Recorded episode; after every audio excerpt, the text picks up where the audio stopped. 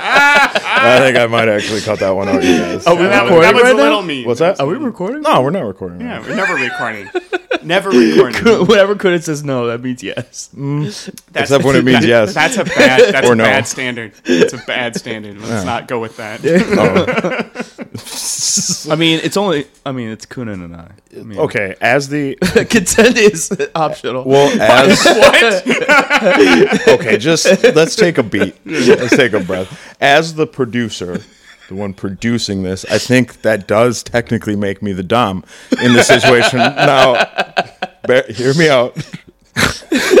Doctor History Moral Scholar has his head in his hands in shame. Um, this room that we're in is much like the Dom's dungeon, and Flugel. yeah, yeah. So that we have safety words. I don't know if anyone. Flugelhorn. Flugel. Oh, is that it? Uh, we hadn't decided That's yet. how I met your mother joke. Just imagine Oh, a is dungeon. The, this room's a dungeon. We don't It's- have any visuals, but just imagine.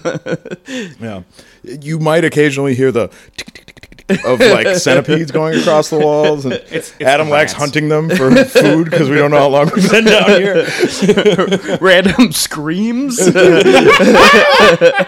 And then laughs right afterwards. It's kind of an insane asylum sort of weird. feel. Is that weird? It's weird. Do you consent?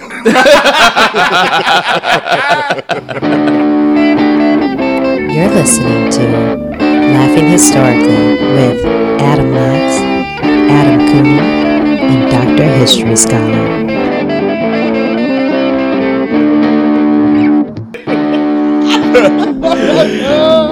Welcome to our podcast, Laughing Historically. I'm your host, Adam Lax. And on the ones and twos, we got Adam Kunin. and we got Doctor History Sage Scholar, Moral Protector of the Universe. Yep, that's him. I love it. fifth. I'm a big fan. The fifth, fantastic. The fifth, Love it. yeah. Love it. Is he different? Duke of numbers for- Decency.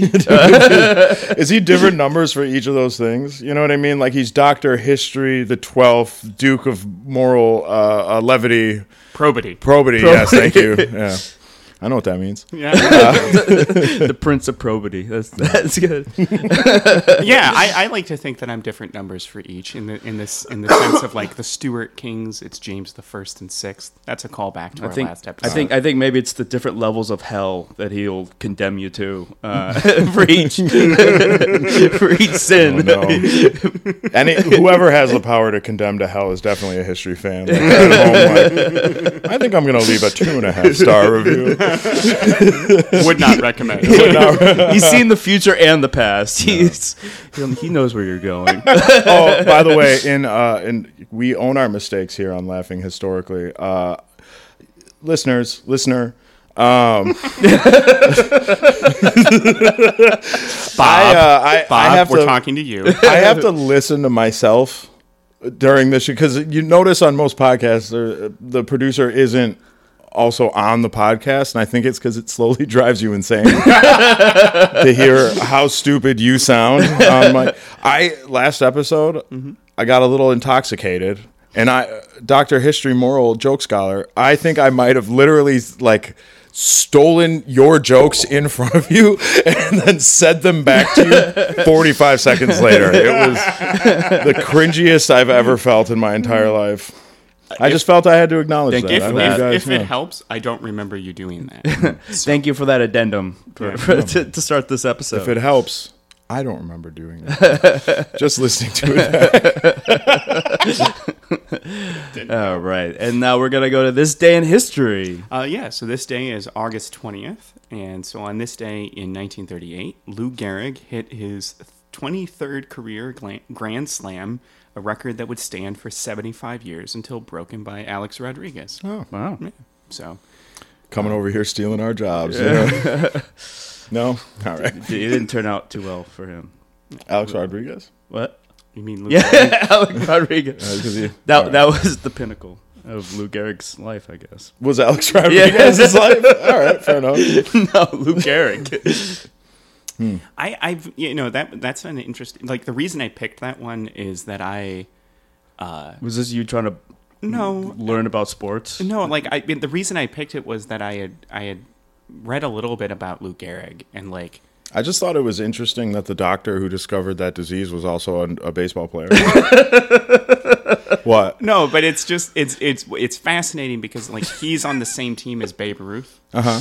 and he and Babe Ruth are like were like the polar opposites in terms of how they treated themselves. Well, actually, there's that other disease, Babe Ruth's disease. Um, it's otherwise known as think Coonan has- alcoholism. And diabetes.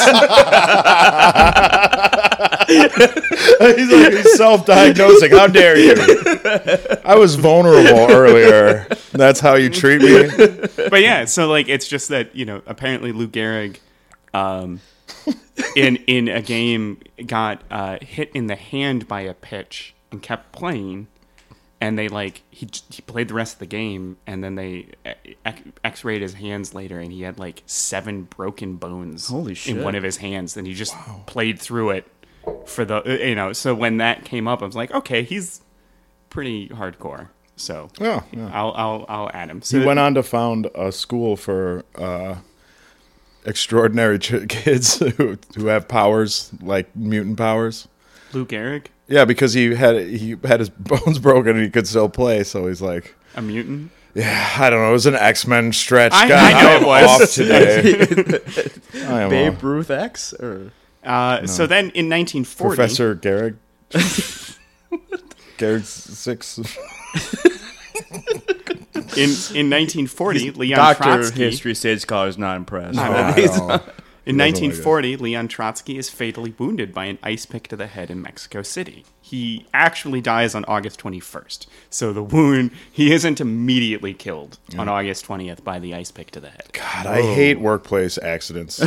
I they Yeah, they're you. the worst. They're the worst. You get some disgruntled dude paid by Stalin shows up in your in your ice pick factory, and then he trips and falls, and boom, ice pick to the head. Every Soviet factory had one of those signs. It's been this many days since, but like accident is in quotes. it's And been the- this many days since quote accidents. and underneath it goes brought to you by NKVD. Hmm. That made me laugh and also made me sad. All right, That's what Soviet history will do. it really will. It really will. and then, lastly, in 1998, the Supreme Court of Canada ruled that Quebec cannot legally secede from Canada without the federal government's approval. I see. yeah, so yeah, I just I saw that that had happened on August 20th. I wanted to put it in there. Are they? Is the Canadian Supreme Court above or below the American Supreme Court? Like who wins? what what country are we in? We're talking about a wrestling match, right? Yeah, because you would you would actually have to do two matches, one in Canada, one in America, and then one in like Uganda or something, and like you know to see who so settles so it. one I don't know how many people are on. Excuse me, the um, Canadian Supreme Court. Mm-hmm. So like I don't know uh, how many members it has. Uh, from a legal point of view, the U.S. Supreme Court is like there's only two things greater than its decisions, which is the actual Constitution and treaties. Mm-hmm. Like that's why the Supreme Court has been surprisingly consistent Surprisingly supreme. well, surprisingly consistent, surprisingly progressive on Native American rights, because Native American rights tend to be codified by treaty. And so the Supreme Court is like, but it's a treaty. You you have to you have to do that. You can't not do what a treaty says. Um, Wait, so we yeah, no, we- Yeah, we've been really good about those treaties. Yeah, those treaties those- stood those- Well, I mean, that, and that's the that's the the Indian Removal Act uh, that Andrew Jackson signed into law. One of the, I think it's the Cherokee, sue the U.S. government. Oh yeah. They take them to the Supreme Court, and John Marshall declares that the Su- Indian Removal Act is unconstitutional because it violates the treaties that the United States had signed with the Cherokee. And Andrew Jackson's purported response is probably apocryphal, but it sounds right. Justice Marshall has made his decision, let him enforce it. Right? You know, so the right. government has ignored Supreme Court decisions on this on this matter, but the, the, the US Supreme Court has been um, pretty consistent on that. And it's because again, treaties within like the hierarchy of law, treaties sit above federal law but below the US Constitution. Hmm. I, thi- I imagine that in Canada though, the Canadian Supreme Court would be supreme. I, I think Coonan was more interested in seeing a, a, a cage match Yeah, between yeah, the yeah, U.S. Supreme Court yeah. and, Just want a and bunch Canadian elder Supreme Court abuse? justices. Like Is it elder abuse if, they're abusing each other? I mean, come on, guys. Let's think here.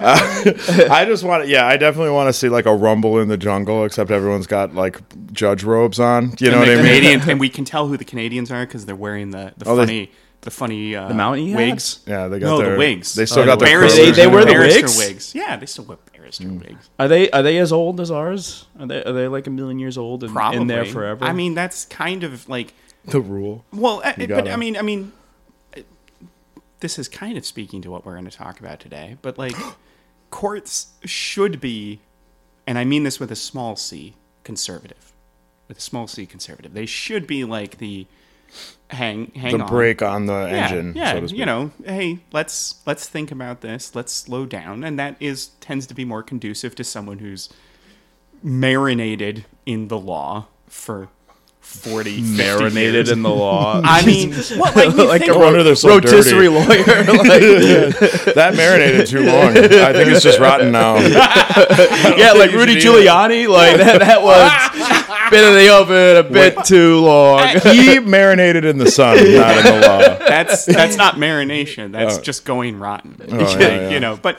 but the point being that like ideally, right? That is the that's the ideal. Whether or not that happens in reality is an entirely different thing, right? Um, but I, you know, and and to think about practically speaking, no member of the Supreme Court uh, currently has ever held a job that wasn't in the law, right? Like they None of them worked fast food. Okay, so none of them have none of them have been in a job. Alito wasn't like. no, none of Did you like fries with that? there's, hasn't a single ca- check into cash clerk on the Supreme Court.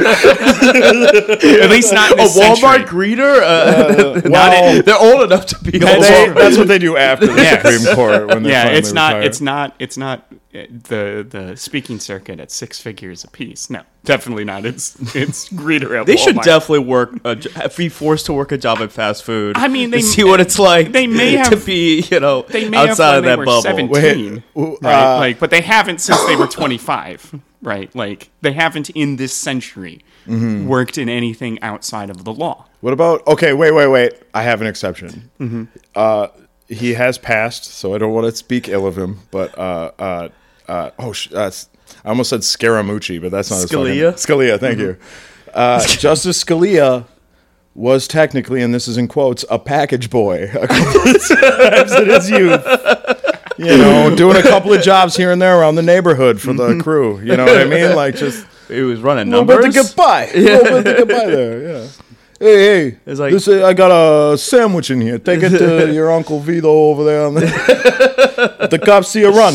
No big deal. The tip is two thousand dollars. What can I say? It was good service. it's all cash.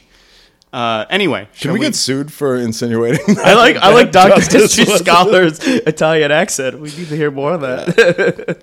Your like- Italian accent sounded very Chicago. All right. Should, can we get sued Yeah. for saying Scalia might have been in the mob as a child? I was just trying to see what I should cut out here. All right. I don't know about you. Are you Fuck funny? I'm- Scalia. I'm- all right. Fair enough. Yeah. It's easier now that he's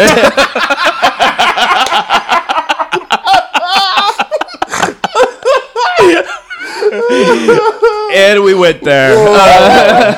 Might actually cut that one. I don't know. I, think, I think that one should just be for us. or it's gonna be the intro to this episode.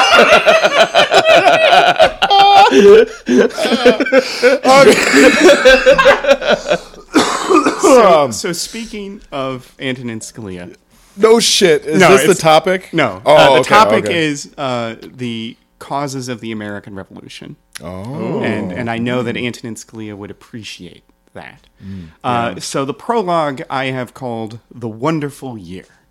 Okay, the Wonderful Year. So the Seven Years' War, known as the French and Indian War in the United States, was the Great War uh, for Empire. Winston Churchill referred to it as the First World War. It was fought in Europe, North America, the Caribbean, in and around Africa, and India. And from its beginning in 1755 through to 1758, it did not go well for Britain. Then William Pitt the Elder, in his position as Secretary of State for the Southern Department, which was the foreign minister for Southern Europe, Okay. became King George II's prime minister. So in the 1700s, there's no position called prime minister. Oh. Um, traditionally, it was the first Lord of the Treasury was the prime minister, uh, but it was essentially whoever was the person the king was most listening to was his prime minister. Sure. So William Pitt the Elder holds this position. He's essentially running the show. Uh, and he reorganizes the war effort, and in 1759 saw not only a reversal of Britain's fortunes over the previous four years, but it essentially broke the back of the French, Spanish, Austrian, Russian, Swedish alliance. Wow. Did 17, they- uh, how strong was that alliance? Like, did they were they did they really like each other and partied and high fived and stuff? Or were no, they like- just hated Britain and Prussia. Oh. Uh, and they probably hated Prussia more than they hated Wait, how big was that? How many countries was in that? That was a lot of countries in that mm. alliance. The French, Spanish, Austrian, Russian, Swedish alliance. Russian in there, right? Damn, oh. dude. And and this like is six this is countries? why this I is thought it was a Catholic thing at first, and then you threw the Swedes and the Russians in there. I was like, Jesus it Christ! was it was a we don't like you know for the for the French, the Austrians, the Russians, and the Swedes. Uh, the French are like are, are fence sitting here, but it's for the at least for the Swedes, the Russians, and the Austrians, it's an anti-Prussian alliance, right? Fighting over what's left of Poland. For the French and the Spanish, it's an anti-British alliance to to fight over the colonies, right? So that tends to be the division, roughly. So 1759 is Annus Mirabilis, the wonderful year. That's what that means, and that, that's what the the British refer to it. it's a wonderful year. They re, they I'm had, gonna go ahead and just skip over the fact that that sounds a bit like anus. Go on, yeah, I know. please go on. So did you did you know I- that writing hit Yes. you? Or that's why you were looking at me all weird. It's like, why is he staring at me? And then he said, "All right." fair enough." So, uh, 1759 saw the following great victories the survival against the French of a British garrison at Madras, India, which kept alive the British Empire in India, the seizure of French, uh, from the French of Guadeloupe in the Caribbean, the climactic Battle of Minden in Germany, which broke the Franco Saxon army in Central Europe, naval victories by the Royal Navy at Quiberon Bay off the coast of France and off the coast of Lagos forced the French to abandon plans for an invasion of the British Isles in conjunction with another Jacobite rebellion, that is a Scottish rebellion. Uh, the ba- and the Battle of the Plains of Abraham outside of Quebec City brought about the British conquest of French Canada. So all of these things happened in 1759. So these triumphs were so great and so many that one British observer said, quote, Our bells are worn threadbare with ringing for victories. Ugh, humble brag. Yeah. Jesus Christ, talking about your bells and you just sneak that in there. Just asking to get cut down a size, mm-hmm. you know. So there would be there would be additional fighting and indeed more British victories. But 1759 made the British victory in the Seven Years' War inevitable. It created the first British Empire and sowed the seeds Oh, keep going. and sowed the seeds for the for American independence. So part 1, the Acts of Parliament. So Britain may have won the war and gained with it Canada, the modern United States east of the Mississippi, East Florida, the islands of St. Vincent, Tobago, Dominica, and Grenada in the Caribbean, as well as Bengal and the North Circars in India, but they had also bankrupted themselves. Taxation in the British Isles during the war had consumed anywhere between one half and three fifths of all liquid wealth in the country. Hmm. Uh, there were They taxes. lost all their gin. That's put all their wealth in the gin business. Where should we keep our wealth? In liquid. What kind of gin? Are you sure we won't drink it all? No, I'm not. and north of the north of the the north of Sterling, it was all in whiskey, mm. Scotch whiskey. Mm-hmm. Yeah, but they're uh, rebelling. They they wanted their scotch. they wanted yeah, their gin. their, their connection is tenuous at that point. so there were taxes on land, windows, lead, paint, stamps, alcohol, and literally anything else the British Parliament could think to place a levy on. Actually, interesting too, because there was a tax on lead at the time. That also meant there was a tax on baby formula. That was was that too much? Was that too much for the even for you guys? Oh man! All right. Uh, so in, in many for the listener, uh, I feel like I, I I hurt Doctor History Moral Scholar's feelings, and he wanted to just move on. He wanted to move. the baby formula. yeah, he didn't like it. He wanted to move on as quickly as he could. in, in many cases, British taxes came out to nearly 25% of the cost of the item. Right, so there's a very high taxes. The imperial debt load approached a quarter of a billion pounds.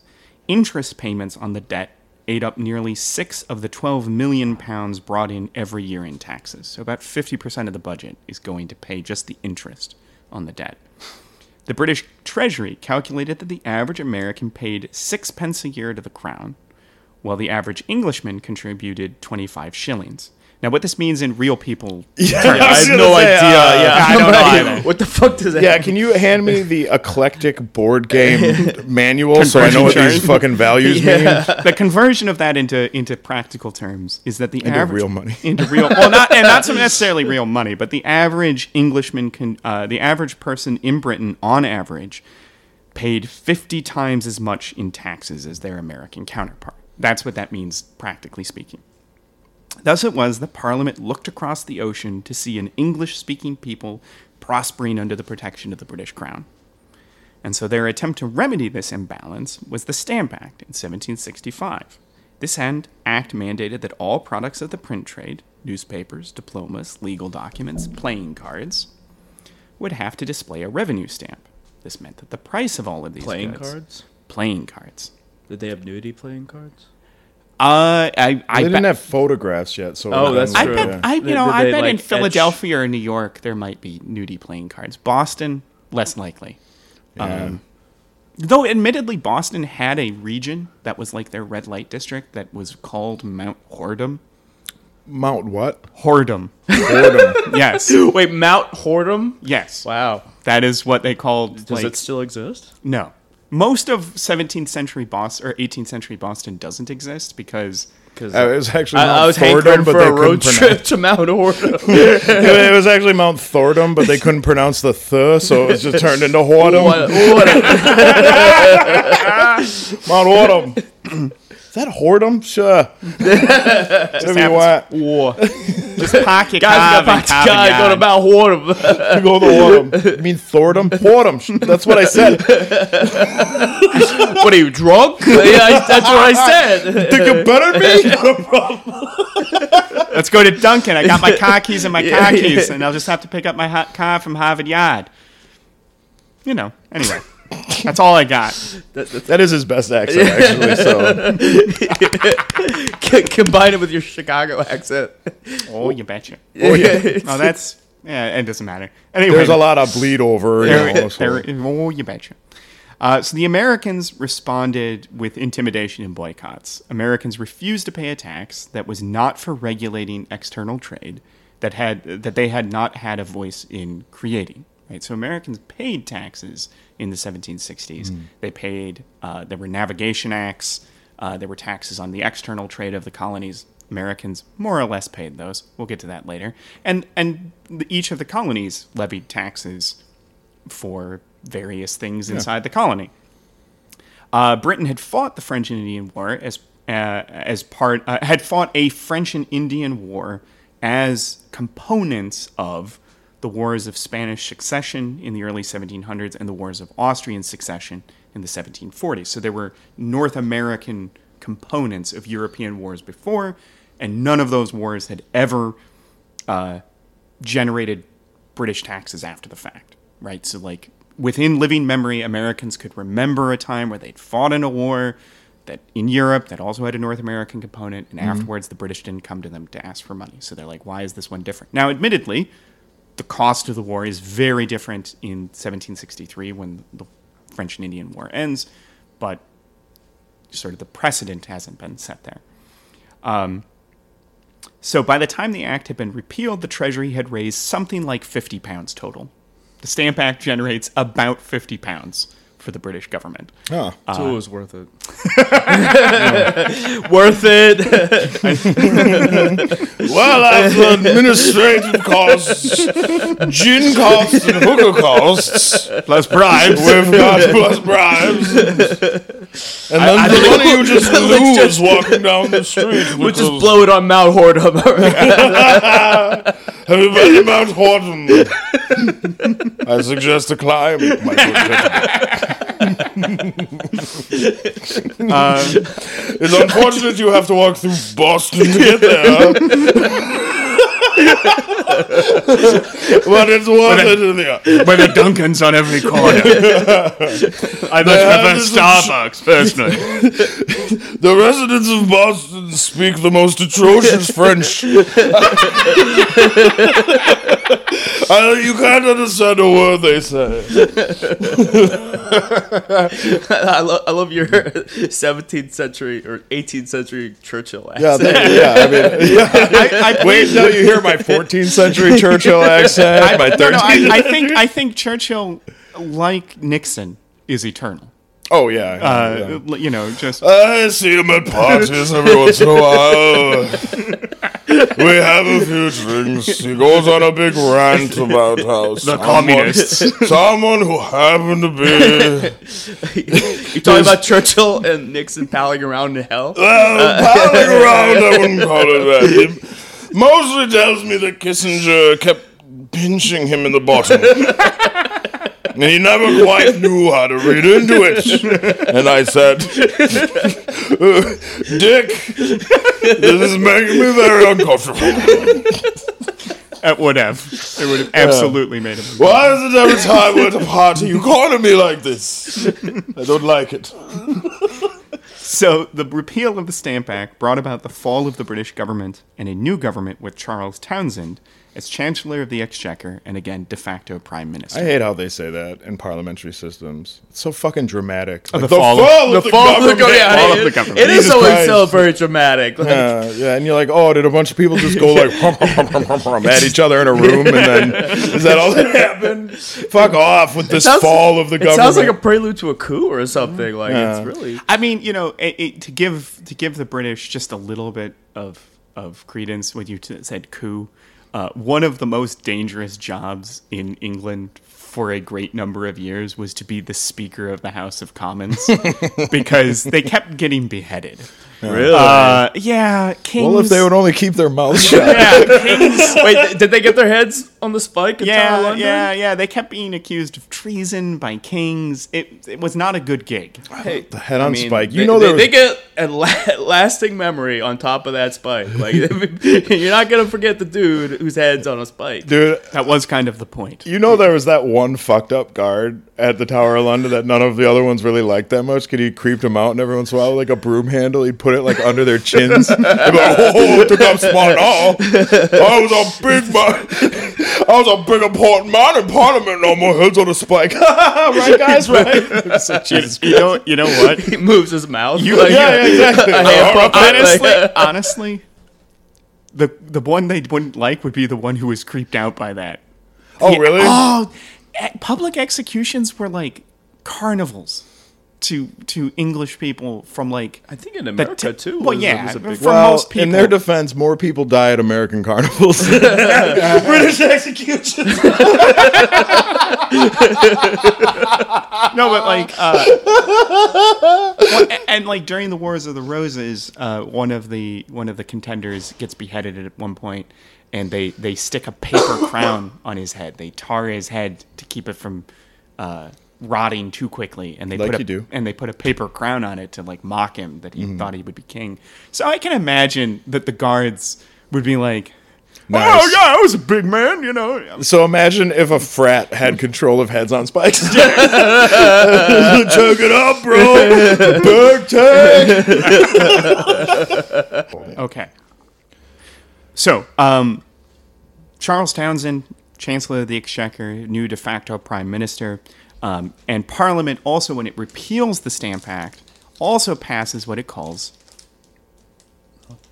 the quote Declaratory Act, uh, which stated that Parliament had the right quote to bind the colonies in all cases whatsoever end quote.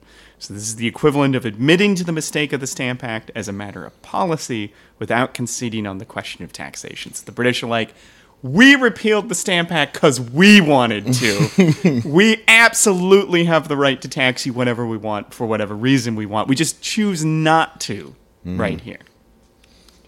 That's the whole like pff, you're not worth my time mm-hmm. like fight thing. You know what I mean? Like that was like, oh no, there's no. Literally, it's wow. I got an interview coming up. you know what I mean? I can't get punched in the face because then I could I could probably take him, but like, so you know, mm. I'm on probation. I was like, It was a mutual breakup. Oh, that's okay, the other part of it too. It's, it was it was definitely mutual. uh, so Charles Townshend was entrusted to bring the debt under control and thus created a new complex system of taxation. He managed uh, the passage of five acts that collectively were known as the Townshend Acts.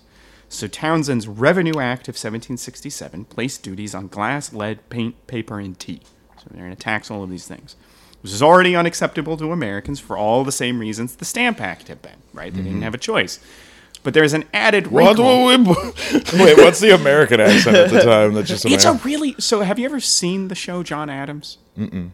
Have you? I saw a little bit of it. yeah. So they th- there's a Americans in the 1700s like in that show everyone talks kind of weird. Mm-hmm. And the reason is they brought in a linguistics expert. Yeah. Mm-hmm. An American colonial accent is this kind of weird stilted like almost British thing. It doesn't exist anymore. I wonder so how they knew how they sounded. Then. I, it's, that's, I that's think it's another thing. It's The I phonograph. I think it's due to like the I, I I'm I don't know if I had to make a guess.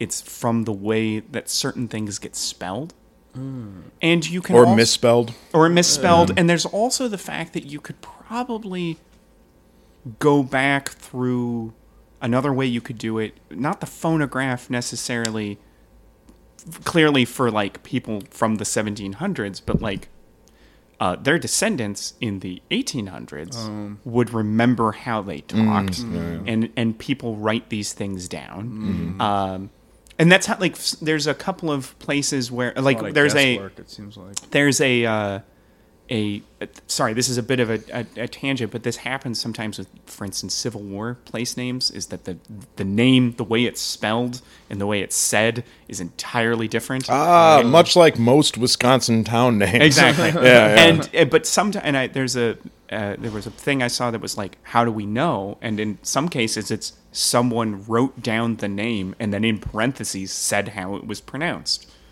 right uh, it's like it's almost Oh, sure, spelled it yeah, out yeah. phonetically um, and so you might have had someone sit down and be like this is how my grandfather pronounced Ah. certain words right Mm-hmm. and maybe wrote it out i don't know for certain but it's, Hand me that package. Nobody else? No. Nobody else's dad said package. All right. No. Anyway. uh, but the point What, what did, what did George Washington sound like? I don't know. Uh, he would have sounded whatever, whatever. Never we, sounds like to have wooden teeth or whatever. well, and and human teeth. Yeah, he had human, Uh, human person Did- teeth. Didn't he have like? He had a bunch of different kinds of teeth His for teeth were different all things. up. Yeah, they- he lost all of his teeth. That wasn't uncommon. Uh, they didn't have toothbrushes. Um, He had there's there's a reason. Part of the reason he didn't smile uh, is that his character was very. He tried to be very stoic, very solemn. So that's part of it. The other part of it is he's very self conscious about the way his teeth are. I was gonna say, are you sure he's not just sad he's got fucked up teeth? no, because that's the thing. Hmm, I So must take everything seriously now because my tooth hurts. So he wasn't actually a sad person. He had a lot of like really big emotions, but he was told you can't have those, so he's repressing them constantly, which is why his temper is so legendary. Uh, my favorite story about George Washington, and it's the thing I hate about 18th century people, is they would never write down things that made them blush. So there's nothing else that 18th century people did that Nothing you'd hate else. Nothing else.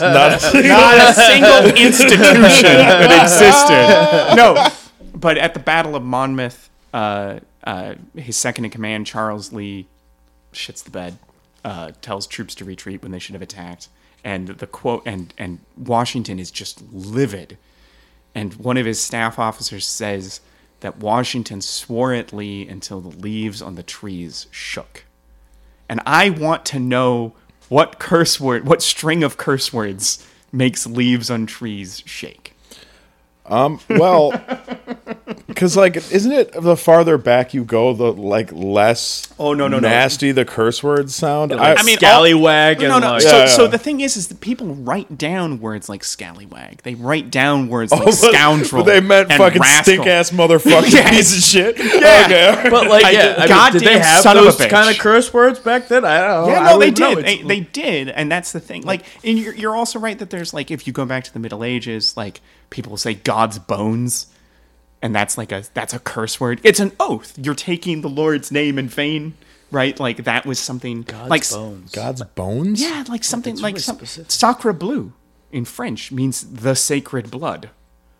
Oh. Like So it all it's- relates it's- to God. It, The- the that- curse in, the, in, are- in, the, in the in the Middle Ages, it does. so like They're you words you use to curse people. right. Yeah. Like, yeah, yeah. um, and and you know it evolves from there. But it's it, but anyway, the I point is- curse you with the curse of that hot girl over there. Mm. no?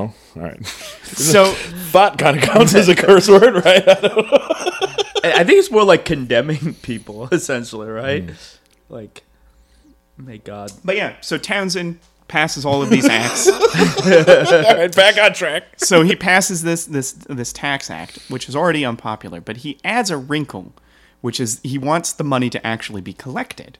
So in order to collect Oh, it, you mean he wants to have taxes that work? yes?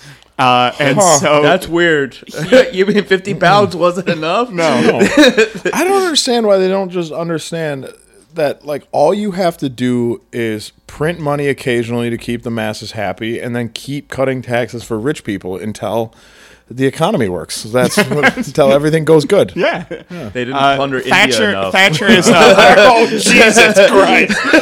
no, I, I actually I missed what you said. I said they didn't plunder India enough. Oh. Uh, That's a that's a rough. That's worse than anything I've ever said on this podcast. Thatcher, They Thatcher- plundered the fuck out of India. yeah, but not in 1760. They hadn't finished.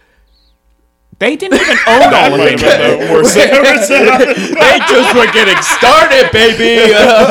That is- Just warming up. There'll be a couple more wars to conquer the rest of India at this point. But anyway, um, They they were they were just getting acquainted. Um, so so the Revenue Act. they, they hadn't even gotten to foreplay yet. They were Excuse just, me, excuse me, India. Have you dropped your hanky? Have you dropped your hanky on the ground? India? Is, is that what is that what they're calling the flag?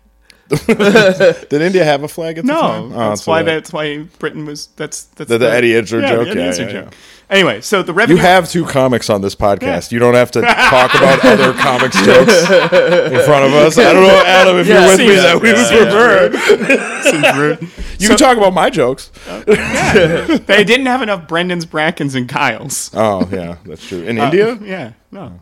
Um, so, so the Revenue Act uh, granted, quote, writs of assistance to customs officers. Uh, and this allowed British officials to search anything at any time for any reason. Okay. So think of this in nothing ter- could go wrong. yeah, that. think of this in terms of our Fourth Amendment. Writs of assistance were super search and seizure warrants that required no probable cause. Oh. You could just search anyone at any time for any reason. They passed a law making everyone in the country a black man in a car in America today. Is that, is that basically what they did? They said, cavity searches at will. Uh, So that's the first of the acts. The second was the uh, Commissioners of Customs Act, which created a new board of customs officers for North America to be based in Boston and then other port cities. However, because of the writs of assistance, soldiers were needed. I'm sorry. Hmm, It's okay. I'm sorry I made the noise. Soldiers were needed in order to enforce these writs of assistance that these customs officers would enforce. You needed to have soldiers to help enforce the act. Uh, this, in part, led to the Boston Massacre. Oh. this is the reason why there are British soldiers. How many people Boston. died at the Boston Massacre? Uh, it's like it's five or seven somewhere in there. um, so, Americans were not used to having soldiers living among them. That was not something the British had done in the 150 years previously. They were not used to having soldiers.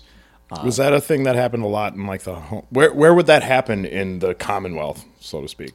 Uh, n- I mean, the British in in the, the British Empire in the 1760s is too cheap to actually have soldiers living in the empire. British soldiers live in the middle of nowhere, and they live in Britain. uh, in order to like when I say in the middle of nowhere, I mean British soldiers have been garrisoned on the frontiers of of the of the American colonies. They were garrisoned in the Caribbean to help put down slave rebellions. Uh, they, and most of the time they spent garrisoned in The Britain. It's- Caribbeans, right? Wasn't yeah, yeah, the Caribbean, right, to help put down. That's what I was saying to put down the uh, slave rebellion. Sure. But it, they were gar- they spent a lot of time garrisoned in Ireland, Scotland, and England to put down civil unrest. Like that was. Th- th- have you ever heard the phrase "to read the ri- someone the riot act"? Yeah. there? No. that comes the British Parliament passed riot acts, and a riot act was uh, a British Army officer. If there was a large group of people that the government didn't like, whether or not they were a riot, Fair enough. Yeah. uh, a British Army officer would read them the riot act, saying you need to, by order of Parliament, go home within a certain amount of time. If you do not, we will shoot you. Uh, so, like, if it was an hour, Luckily, it never came to that. oh, it came to that frequently. Oh, hey, we're talking about the best. All the time. ago, yeah. All the time. Um, and so, for instance, and like one of the British Army regiments, most British Army regiments have some kind of nickname. Um, one of them is a unit. War of- criminals. uh, one is called. Uh, this unit still exists. They're called the Black Watch. Uh, they are Oh, the- a Scot. you mean They were raised in. put down the slave revolts. No, no, That's they were were raised- called God. the Black Watch. no, no, no, no, no. this is the first time I might cut one out for Lex. No, no, it wasn't. It wasn't that gnarly.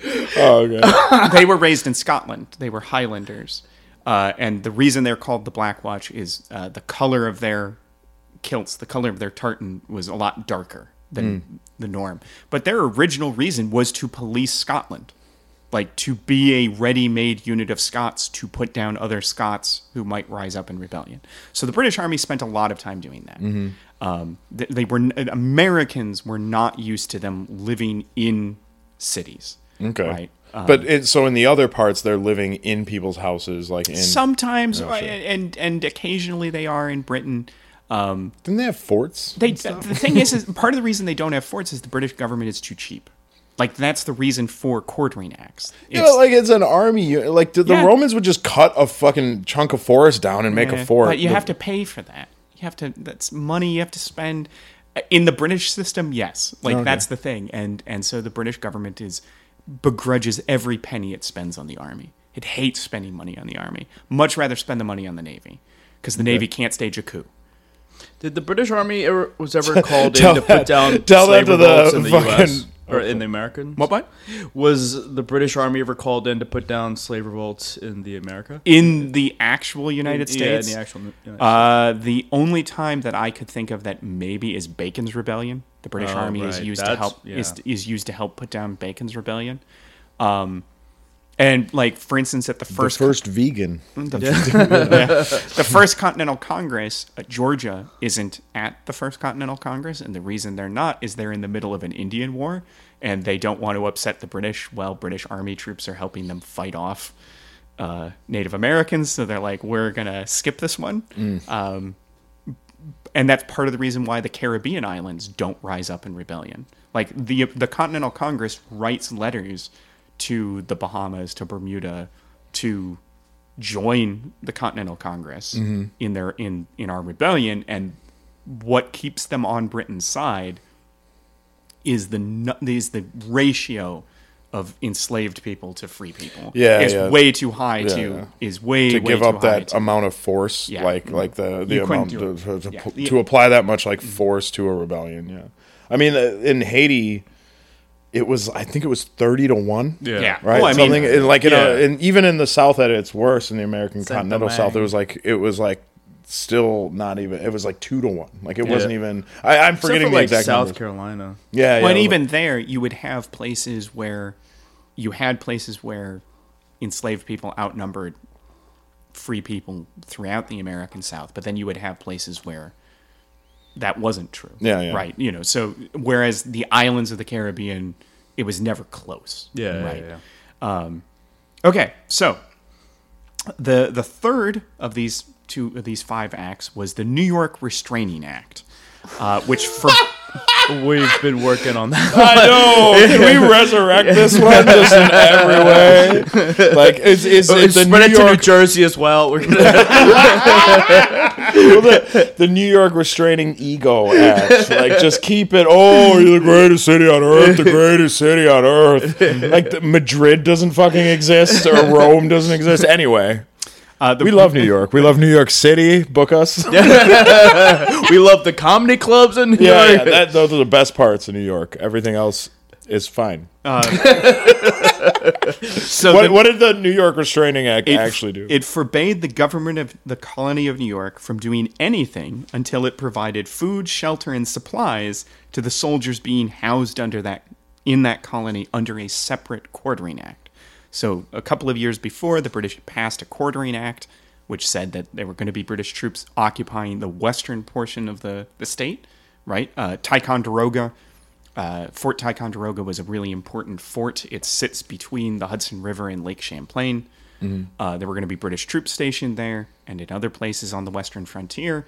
And the British passed a quartering act, which said that the colony of New York needed to give them food and shelter and firewood and all this stuff. And the government in New York didn't want to.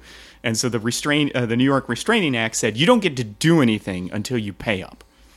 Now, this act never actually went into effect because the colony of New York complied with the Quartering Act before it went into law. Uh, but for the Americans, it demonstrated that the British were willing to hold an elected government hostage for resources. Right? Like, that was what that, that act did. They were surprised. yeah. They're like, oh my God, the British will just take liberty away from people who don't pay them. This is unprecedented in the world. They This had never it- happened I mean, before they're in not just here to protect our liberties. What the fuck? Yeah, yeah. So the fourth was the Indemnity Act, which reduced taxes on the British East India Company imports of tea to England. So this would reduce the price of tea both in England and America. Part of the reason the British East India uh, Company was on the verge of bankruptcy, a state of affairs that was near constant in the late 1700s, was that smuggled tea to America was cheaper. Right? So, That's always true, right? Yeah. Like so the smuggled shit is always cheaper. That's just tends to be, yeah. How how is your company going bankrupt when you're like like the only company? We'll get to that. We'll get to that. That was just like how poorly it was. We'll get to that. Oh no, is it competition? Mm, it's not competition actually. So the hope was is that the Indemnity Act would reduce the price of legal tea to the point where it would undercut smugglers. That was the point. You're never gonna undercut smugglers. Yeah. You're never gonna. Never. Well, I mean, we'll get to that. We'll get to that, whether or not you can. All right, fair enough. So finally, there was the Vice Admiralty Court Act. This act gave admiralty courts the jurisdiction for smuggling offenses. The principal reason for this was that colonial courts and juries rarely found smugglers guilty in the in the Americas. If someone was hmm. accused of smuggling and they went to a, a jury trial America. in America, they the juries tended to be like, "Well, that's the oh. guy who brings me my cheap tea." Yeah. yeah. So Home no, the free he's land of the smuggler. Well, that's America. no, but those courts mm-hmm. were actually legitimate courts where every individual was a free man on the land Yeah. and a sovereign citizen of their own self. Whereas the maritime courts that you I knew- mentioned I knew the earlier, moment. with their fringed flag. So the You're just a commodity. You're just a. You're everyone's a corporation, right, Michael? History scholar. no. yeah, it- they're just smugglers because they don't follow the rules, man. they're fucking. I mean, what is Rebels. it? What Dude, really is this, man? It's just like a line on a map, man. Dude, pirates, this. man. They're just like. What, and People want to just get fucking lit off their tea, man. What you just I'm just providing a service, man. if people didn't drink tea, I wouldn't smuggle it. So, uh. so these vice admiral courts, the bigger problem is, other than the free citizens on the land nonsense, Wait, so wait, the tea smugglers was that the edgiest thing that was going on in America? There wasn't like you know real drug no, s- smuggling they, didn't, they going hadn't on. figured that part out. So- and we saw on the back. God damn it! I gotta raise my hand again and say, slavery. I think was the edgiest thing going on in America at the time. yeah, that, that's just- fair. That's Yeah, fair. yeah. I mean, they got they got all their edginess out with that. with that one institution. They're like, and oh, the man. genocide. That's true. Yeah, yeah, that was yeah. yeah So, so these these vice admiralty courts possessed no jury. uh, were located far away. None of them were located in America. The closest one would have been in Halifax in in Canada. There was one, there were other ones in the Caribbean. Um, their evidentiary standards to find someone guilty in Vice Admiralty Court, the evidence bar was way lower than a civil court. Okay. Uh, and if this wasn't enough, Admiralty Court judges were paid based on the fines they imposed. Naval officers, who would be the people bringing you to trial, were rewarded for bringing in smugglers. They're bounty hunters. Yeah. And suspects had to, at their own expense, present themselves to the court. And if a suspect failed to appear, they were considered guilty. It's a kangaroo I'm court actually, right there. I'm actually, uh, I see the precursor to the Constitution in a mm-hmm. lot of this. Like, if you if you don't if you can't afford an attorney, one will be provided for you because you're You not have to be tried swiftly not- by a jury of your peers. and they're in the not air- going to get paid for mm-hmm. like turning you in or whatever. Well, not until that one fucking hassle in Ohio or whatever with the juvenile court. You know what I'm talking about? no. no. Oh, oh yeah, yeah. The, yeah. the judge who Yeah, was was- like paid yeah. off Well, by and the, you the also have prison Private lobby. Prison Corporation Yeah, was yeah. giving them kickbacks for every Yeah, teenager he sent. imposing, and, and, sentences. and, yeah. even beyond like that's corruption that's illegal like hmm.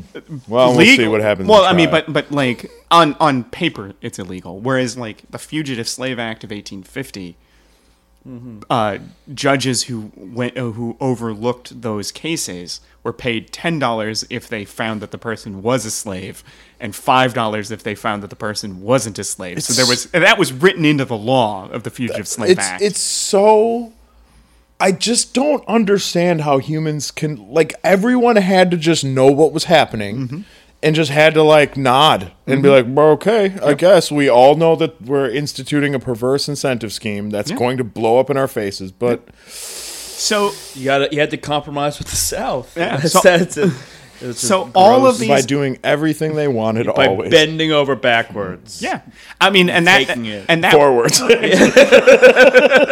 and that was Sir, I said, sir. so I said, sir, I'm go- I'm passing the Southern uh, Domination Act. the safe word is flugelhorn. There are no safe words in the Southern Domination Act. Uh, everyone is now officially a, my bitch. I, I do, I do, I do declare you are my subslave. my, if, if you are from Boston, Massachusetts, speci- specifically, what do we got? Horrington? Mount Horn. Not Hordem. you shall come down to my manor immediately. Uh. This is the. I will pass another act called "The South is Right Always Forever for No Reason." Act. If you act, if you are from the South, you can say anything you want. You can do it out loud. You can do it on social media, and you can just say things and say that they're true. They will have no negative impacts of this at all. until until Atlanta burns. Anyway, Hell yeah. so Yes, but just that one time. just that one time. So all of Because I think that You, you need to go on the road with that accent. Oh, but, I only, could, I could, I could. but only north of the Mason Dixon line. uh, well, I don't know. They might find it charming. I doubt it. Anyway, all of these acts That's were, all, folks. All of these acts All of these acts were one desi- uh, were designed to one produce revenue for the British government and two insulate colonial judges and governors from their colonial assemblies. Previously, governors and judges relied on elected assemblies for their salaries. Under the Townshend system, they would rely on Parliament in Great Britain. So the boycotts swung back into action, and between that and the Boston Massacre, of which only two of the soldiers were found guilty of manslaughter, not murder. So the soldiers who- Tracks. actually Where they put on uh, paid administrative leave. so so this is this is the thing. The Boston Massacre is really I I think is really interesting because the image we have in our head is probably the image Paul Revere wrote. Uh, he, Paul Revere's engraving is the one. It's, a, Yeah. it's not a good picture. I've seen Like, it. in yeah. that it's, like, it's in every high school yeah, history but that book. picture has Captain. Uh, I think it's Captain Preston is the commander, the British officer. Has him standing behind his men with his sword out, basically yelling at them to fire. The reality is, Is is that Captain. accident? Well, that's the thing. Captain Preston is sta- was standing in front of his men, arguing with a crowd, and the crowd was throwing shit at mm-hmm. the soldiers. The soldiers all mm. had their Yeah, guns. when you throw loaded. stuff at people with guns, Well, good and the- things happen. The bigger and, and that's, and that's actually the thing. Captain Preston at the trial says that one of his soldiers was hit in the head and fell down. And Brown Bess muskets, the muskets that British soldiers used in the 1700s, if you dropped them, they went off. So this guy got hit in the head and fell down. His Oh, musket and his- discharged. Really? And the rest of the line of soldiers thought that the, the order to fire had been given and they missed Oh, it, so they fired into the crowd. It's like that's like grenades that like if they move through air they explode. Yeah. but, the, but the thing is, is that I have these landmines that uh, if they get touched at all Yeah. by anyone at any point, the person burying them. But the thing is, is that Kes- uh, Captain Preston had uh, uh, powder burns on his clothing, meaning that the guns have been fired like next to him. Wow. Which why would you order your men to fire if you're standing in front of your men? it was so inaccurate that Well, and, and I mean, but props, just, but props, even, and so- like like badass metal points. You know what I mean? but the point Is he doing the horns like the metal horns? Like, "Fire! we gonna fight America. He'd say, for the street cred. yeah, he was actually uh, uh, an ancestor of the lead singer of Iron Maiden. a lot of people don't know that. That is 100% true. I, uh, but any, but the point being that that's the reason uh, like a jury of Boston men found Captain Preston not guilty, found most of the men who were put on trial not guilty, and the two that they found guilty again they didn't find them guilty of murder, which would be premeditated. They found they were like you did kill someone, Manslaughter. but it's manslaughter. It was an accident. You didn't mean to do it, but you did it anyway. Um, and John Adams was their lawyer. Oh Uh, yeah, John I Adams remember- defended Yeah, them. I was about to say yeah, I'm- And that, yeah. and Yeah, and in, in his own defense, he was just like, "It all happened so fast. so I don't know. I tried to order my troops to stand down, they did it." so following following the the boycotts and the Boston massacre, uh, they not only the government not only repealed all of the Townshend acts, but they also collapsed. The Townshend government also collapses. Now Townshend himself died suddenly of a fever in 1767. Uh, for the Brit- uh, for the British, all of this was still underscored by the need for additional revenue. They still needed money. Uh, so next, we will discuss the Boston Tea Party. and that's the end of our show.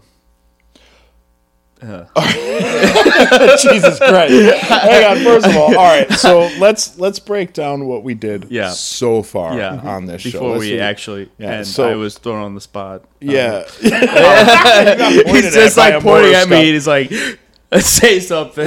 A moral scholar pointed at you. You're like, oh. like, I don't want to be judged. all right? I, he's like, he's like, I know where you're going.